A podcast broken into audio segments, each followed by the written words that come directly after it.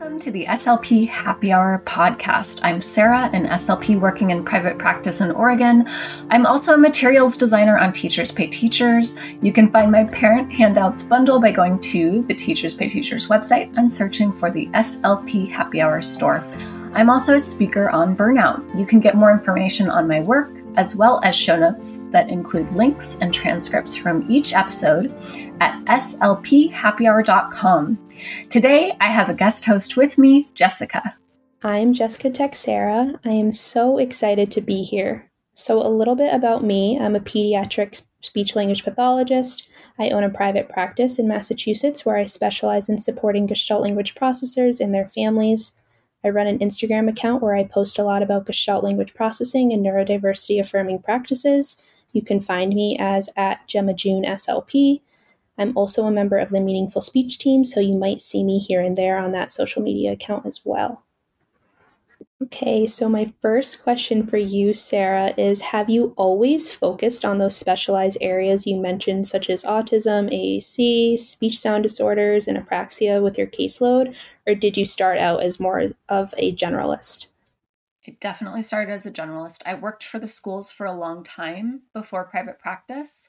So I had to be a generalist. And over the years in my own private practice, I have developed interest areas, but they've really been based on who are the clients coming in, who are the clients I'm seeing, and what are their needs.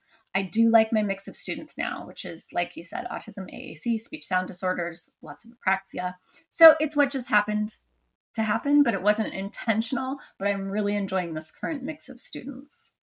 I'm happy to hear that you're enjoying that mix. Um, so, my second question is As someone who is private pay only, I'm curious how it's been taking insurance. It's something I've debated initially. I, I, debated it, I went back and forth, but I ended up going private pay only. So, I'm just curious what the pros and cons are for you when it comes to taking insurance.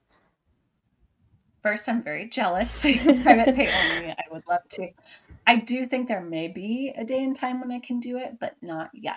So, first, I want to address why I take insurance. This is a really common question. People will ask me why I don't just do private pay only.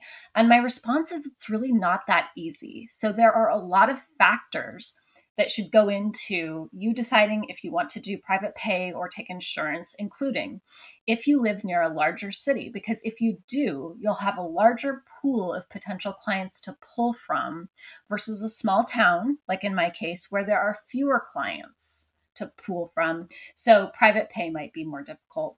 As well as a factor is honestly how rich is your area? What what is the income of people? Do they have that extra cushion in their income to pay for private speech therapy? So, where I live, there's a lot of rich retirees and a lot of families that are struggling because housing is really expensive here and cost of living is high. You also need to consider your individual situation. Is your income a small part of your family's total income? Is it half? Is it more? Is it all of your family's income? If you make a big portion of your family's income or a portion that your family really needs to count on, that may lead you more towards the line of accepting insurance so that you can develop a client base of paying clients more quickly. For me, I'm the breadwinner of my own family. I live in a small town. Again, I also live where there are rich retirees but young families who are often strapped for cash. So my route was private pay. The pros of accepting insurance is that you can develop your client base usually much more quickly. More people are willing to use their insurance benefits versus pay out of pocket. Also, most insurance plans usually do pay on time, and there is a learning curve, but the process isn't too complicated. I would encourage you that if you've worked in schools, you already have the skills you need to be detail oriented, to meet expectations and deadlines, to understand rules. If you can do that, you can do insurance billing. You really can. It just does take time and it's really hard to start from scratch because there's a lot to learn. So, the cons of accepting insurance are that sometimes you get denials. When you get a denial, you can resubmit. Uh, also, insurance plans make a lot of mistakes. So, for example, at the beginning of a new year, I'll get a lot of de- denials and I'll have to just resubmit them all because I know that it was a mistake on the part of the insurance I would also encourage SLPs not to pay someone else to do your billing. So, to be clear, for most solo practices like mine, you just won't have that much extra money to pay someone. But also, you need to know the workings of your own business. I have paid for help with insurance billing in the past, but it always felt like I still had to follow up on the more complex denials. And it really, in the end, wasn't worth the money I was paying those companies. So I do do my own insurance billing and I plan to stay that way. So, in summary, for me in my own situation, the price I pay for accepting insurance and the headaches involved are worth it. But I acknowledge that that just isn't true for all SLPs in all situations. I wish that we had connected when I started my practice because it would have been so great to be able to talk through this with you because insurance was something that was so hard to wrap my head around. But just listening to you talk about it was super interesting and uh, super interesting to listen to. Okay, so my third question would be as someone who has thrown around the idea of hiring somewhat soon, I'm curious if you have always been a solo practice. So, if yes, why? And if not, why the change back to solo? Yeah, I'm going to tell you the story, but then Jessica, I would love to hear your reaction and like if I've if I've dissuaded you from hiring or if you're still want to hire or what your thoughts are. So, here's an answer I wish someone would have told me earlier and it may not be the answer you want to hear. Of course, you can take my experience with a grain of salt, and you should always run your own numbers in your own clinic. So here's what I found if I have one to two SLP employees, I'm making a small percentage of their income, but I'm truly not making enough for it to be worth it. Again, for me, to be someone's boss and to make a decent income from the work I'm doing to be a boss. So, from SLP friends with practices also, they've noted that the magic number for them is around four SLP hires or so, and some of those can be part time to make it worth it for them to do those administration meetings and to use up that bandwidth that being a boss requires and to get paid enough to make that work worth it. So, I also want to address hiring SLP contractors versus employees. I have reviewed the IRS guidelines, and based on their guidance, as an SLP, not as a tax professional, I don't believe SLPs meet the criteria to be independent contractors. So you should do the research for yourself on the IRS website and take a look. So when I hire my SLPs, they've always been employees. That means if they're scheduled for an eight hour workday, I pay them for an eight hour workday whenever I can. Although there have been times I have to ask if they can go home early if there's cancels at the end of the day. So that whole situation has been really stressful for me to still pay people even when they aren't seeing clients. It makes me feel like money is tight. So, again, all of this will depend on your particular situation, your expenses, and what you're charging for services. You need to run your own numbers. And if you're listening to this, see what's worth it for you. So, again, to summarize, I have had employees and I am happily a solo practice right now. So, Jessica, I'm just curious, what are your thoughts on hiring? a lot of the things that you touched on are a lot of the things that have been swaying me towards not hiring recently. So it's it's I'm actually happy to hear your thoughts on some of those. Like for example, where you said that magic number is four. So I don't think I'm ready to take on four employees, and if that's really that sweet spot, that I don't think that's something I have the bandwidth to do right now. And aside from that, touching on uh, the IRS when it comes to employees versus independent contractors, um, that's something that I have been reading about extensively. And not only does it confuse me, but it also makes me super nervous um, that I'm going to do something wrong. And that's also a headache that I just don't think that I have um, the ability to handle right now. So, um, I'm happy uh, to hear your thoughts because it's kind of swaying me to think that it's probably not something I'm ready for right now. Um, maybe in the future, but um, yeah, not right now. Yeah, and my business finances are more stable when I'm seeing a full time caseload and I'm paying myself versus when I'm a boss and I'm paying like one or two other people. And so, like, I'm less stressed. So that's what works for me. Definitely. Thanks for sharing that. That was really great to hear you talk through that. Um, so, moving on to my next question. So, As a newer practice owner, one of the hardest things to do for me is set boundaries around work life balance. So, for example, I find it's really easy for me to just jump on my phone and answer an email, and what was supposed to be just quickly answering an email turns into so much more. So, I'm really curious what your biggest piece of advice is on work life balance. Yeah, I love to get tasks done and checked off the list and get back to people who've asked me questions. And I found at the beginning of my practice that I was working like 50 hour weeks and my family was suffering and that I couldn't do that anymore. So now I'm a big proponent of boundaries. I was not aware of how much I'd need to learn about communication in conflict, setting expectations and boundaries than in my first year of private practice. It's a really hard time. There's this big, steep learning curve for like insurance billing, owning a business, but also boundaries. And boundaries also isn't something that's one and done, it's something that you do over time and you're always refining. So here are things that have worked for me in my situation. So take what you want, leave what you don't, and it may work for anyone listening. One, have a separate cell phone for your clinic. I did that as soon as I could afford it. I didn't do it right away, but I did it probably by the end of the first year. And it is an extra expense, but as soon as I could afford it, I did it. So I have a personal cell phone and a personal cell phone number and a work cell phone and a work cell phone number. So again, it is this extra expense, but I love turning off my work phone during the weekend, putting it in airplane plane mode in the evening, and my personal phone is just my personal phone. It has lowered my stress level tremendously, and for me it is so worth the money.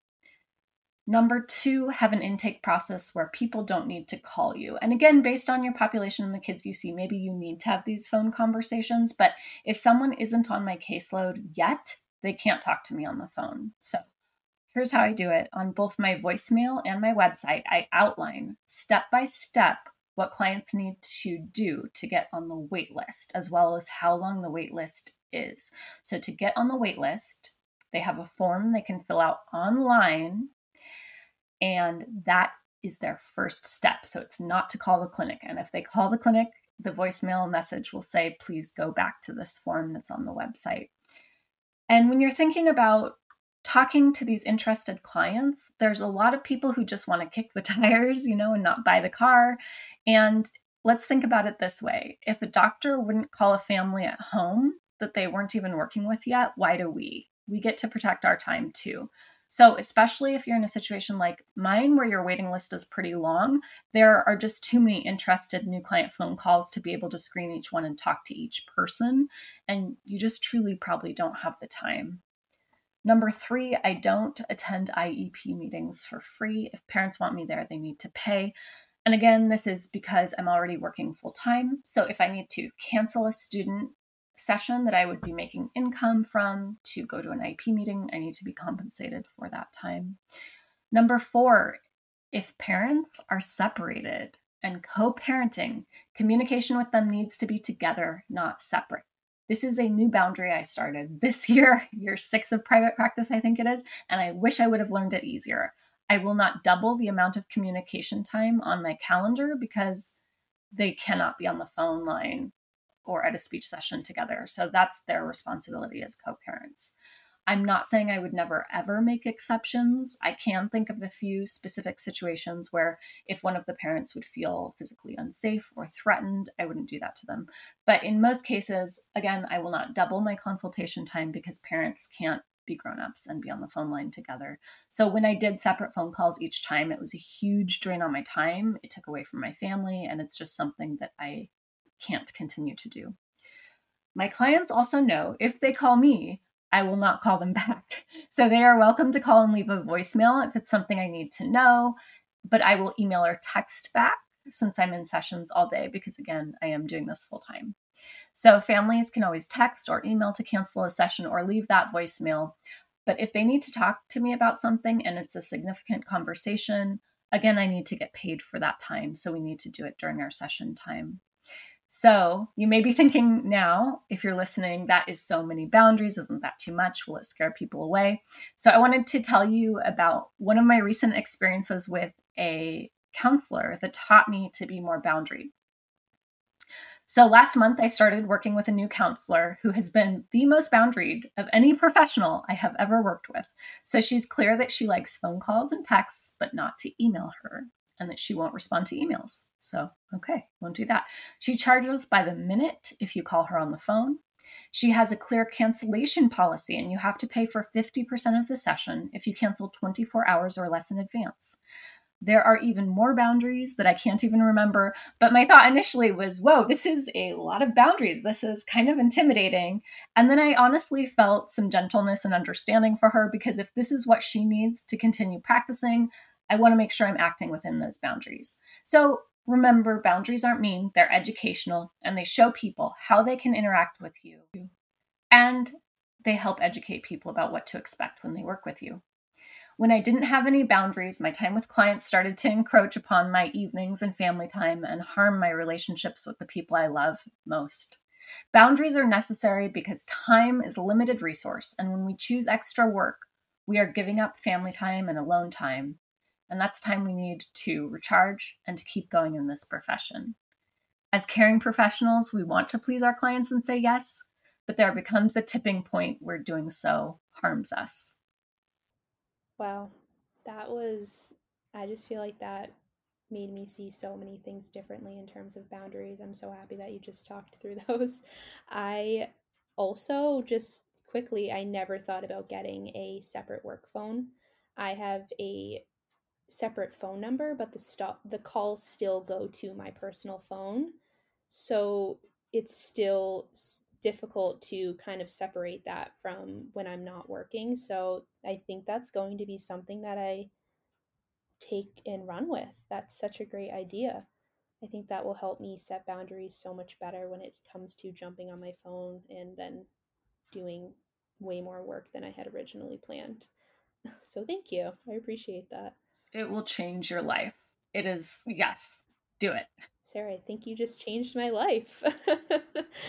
um, anyway, so on that note, perfection in people pleasing. Talk to me. What is your biggest piece of advice for a new practice owner when it comes to these? Create systems first and boundaries second to reinforce those systems. So your systems should reinforce your boundaries, and your systems should be a process you lead clients through in order to work with you. Have a clear roadmap of what people need to do to get on your waitlist or to complete the intake process as a new client. Tell people what to expect. Once you are within the intake process, make it clear that if they want your time, they will have to pay you for that. So that's things like extra phone calls, attending meetings, and so on, and what your cancellation policy is and what your payment policies are again, having systems in place and really educating families as I go has been really helpful as the first line of defense. That way, when a boundary violation comes up, let's say a parent wants an involved phone call with me, I can say, okay, per your signed intake agreement, you can pay X dollars, you know, whatever your fee is, for a 30 minute phone call, or we can discuss this during your next session. Which would you like to choose? Again, make it systematized and clearly outline your boundaries in your intake paperwork. If a boundary gets bumped up against, refer the parent to your intake paperwork and remind them of the boundary. Thank you, Sarah. It has been so great to listen to you answer these questions. It's so helpful as someone who's just starting out. Um, so now it's Sarah's turn to ask me some questions about my private practice. So, again, just a refresher about me. I am a newer private practice owner. I opened up a solo practice in January of 2022. I own a mobile practice where I travel to clients' homes and I offer virtual services and consultations. I specialize in Gestalt language processing and supporting neurodivergent clients.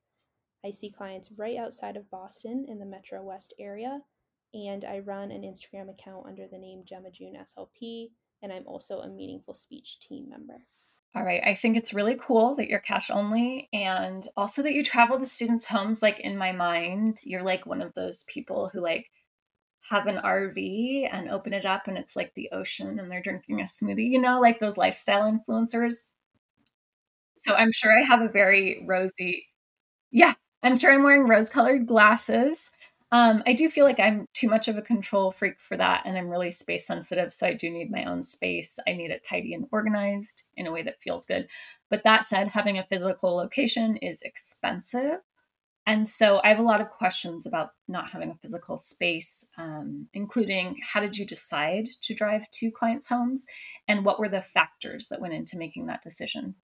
Well, definitely rose colored glasses because my car is a mess because I spend so much time in it. But, anyways, back to your question. I decided to start a mobile practice because I knew that I wanted to make the leap into owning a practice, but I wasn't really in a position position to leave the job that I was at.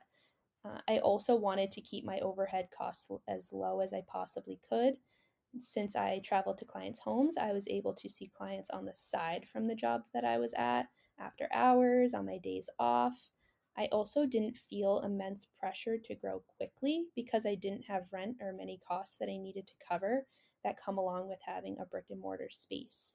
I was able to really focus on just building my caseload up slowly until I felt that I was in a comfortable position to leave the job that I was at. Um, another factor was that I was renting, I was living in Boston, directly in Boston at the time when I started my practice, and I knew that wasn't going to be a long term situation. It is way too expensive to live in Boston. And so I didn't want to open up a space when I wasn't 100% sure where I was going to be living long term. So traveling to homes just gave me the flexibility that I needed to make that jump into private practice. I think that was very smart. And help me picture your day. So, how much time are you spending in the car? How many students can you see in one day uh, where it doesn't feel like too much driving or too much treatment? I spend a lot of time in my car. Uh, it typically takes about 20 to 30 minutes for me to get from house to house in between clients, and my furthest client is 45 minutes away from my house. My sessions are anywhere from 45 minutes to an hour long if they're in person. So I see anywhere between two to five clients in person a day, but five is my absolute max. That's where I have to cut it there. Um, some days I do see a mix of in person and virtual clients. Uh, like I mentioned in my introduction, I am on the Meaningful Speech team part time, so that does fill up a part of my work week as well. I don't have a full time caseload due to that, so that does allow me to have a good balance between traveling to homes and being able to work from home as well. I do think that I may have a different out I would have a different outlook on traveling if I was trying to fill my schedule full time traveling to homes. I think that I would be burnt out if I was trying to do that. Hmm. That's good to just hear part time, it's okay, but full time, you would probably want to think twice about doing that. So, thank you for being so clear and detailed in that answer. I appreciate it. So, what are the challenges of driving to clients' homes and what are the benefits? So, some of the main challenges are weather and distance. So, I live in the Northeast, and inevitably, we are going to get bad weather throughout the year. So, when this happens, I'm usually able to see some clients online, but others I'm not able to for various reasons. I did set up my schedule so that Fridays are open. I leave those open for makeup sessions, evaluations, just administrative work that I need to get done. But of course, not all people are available on Fridays. And when you rely mainly on your practice for income, cancellations definitely aren't ideal. Uh, also, when you're a mobile practice, it can be tricky setting boundaries about how far you're willing to drive and strategically putting together a schedule so that you see clients closer together on the same days. And sometimes that's just not possible. Uh, starting out, you want clients so you're going to be willing to drive further. Then, as your caseload builds, you may not want to drive as far as you originally were when you started out. And I've tried very, very hard to reach out to other SLPs in close by areas so that I don't feel obligated to take everyone who reaches out. So this way I have a place to refer these clients to and I don't feel like I'm leaving anybody hanging. Um, eh, without giving them somewhere to potentially go. Yeah, and that's another tip is to have an email drafted with other places that you can refer clients to and something that I just started doing this year is uh, identifying areas in which I don't want to practice as much. So, for example, fluency. So, instead of having a general list, and you don't, no one needs to do this. You can have a general list, that's fine. But if it's a fluency client, I actually have to write out ahead of time because drawing that boundary is so hard. Like, um, I'm not well versed in fluency, and unfortunately, at this time, you know, as a full time provider, I'm not able to research it to provide the level of service I would like to. Here's someone who loves doing fluency or something like that. And so once you know who's working in the areas around you, you can even get more detailed about who you send where. And for me, writing out that language and just saying, um, I'm not the best fit for you, but I know someone who is. Is it okay if I email you some suggestions? That way I can like cut and paste has also been really helpful because I I have absolutely in the first six years of my practice found myself taking clients that I'm just not an expert in. I need to do a lot of research outside of my working hours. I'm always doubting myself. And when you work in private practice, people really expect a high level of service. So it's really nice to say, oh, I do these, you know, two to three things. Absolutely. I have found that connecting with SLPs has been an absolute game changer. So that's a great piece of advice, Sarah. So, I would definitely like to have my own space in the future, but I do not have any type of set timeline for that. So, I know that is an ultimate goal of mine. Um, and I know it will be a move that I'll make when the timing's right. But at the moment, traveling to homes just works for me in my current situation.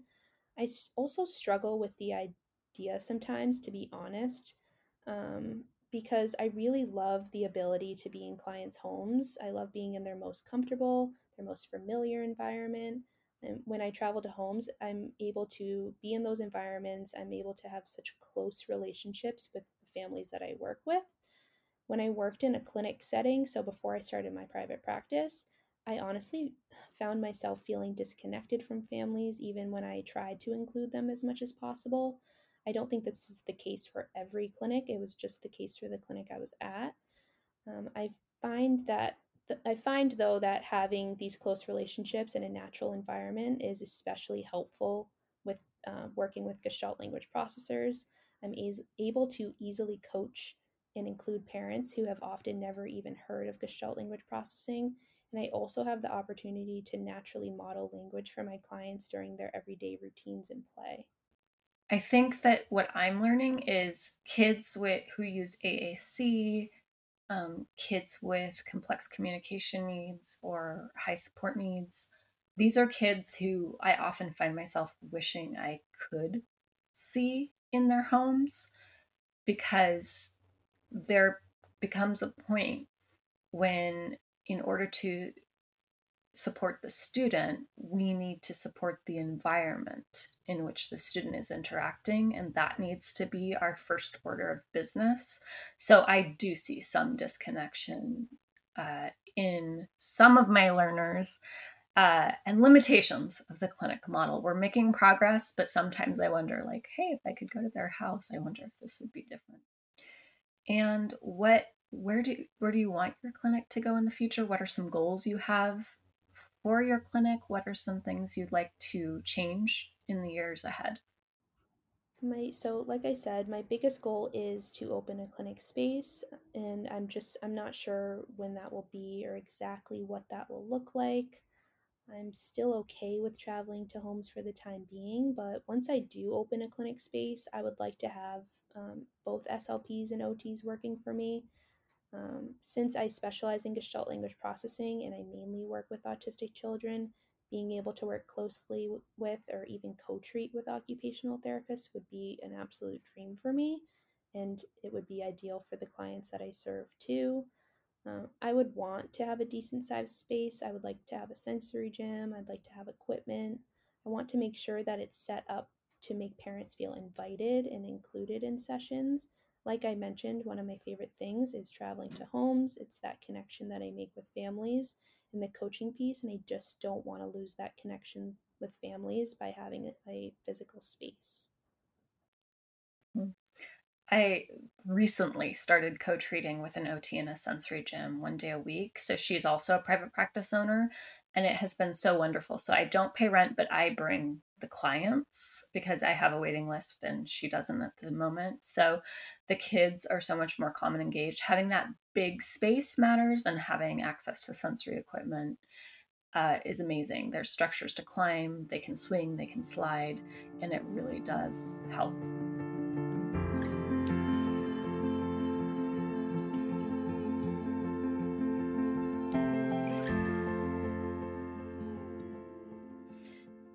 That's it for this episode of the SLP Happy Hour podcast. For this episode, we discussed life in two very different private practices and what it can look like, as well as a self care challenge to reduce urgency. We hope you enjoyed listening in as much as we enjoyed recording it. Until next time.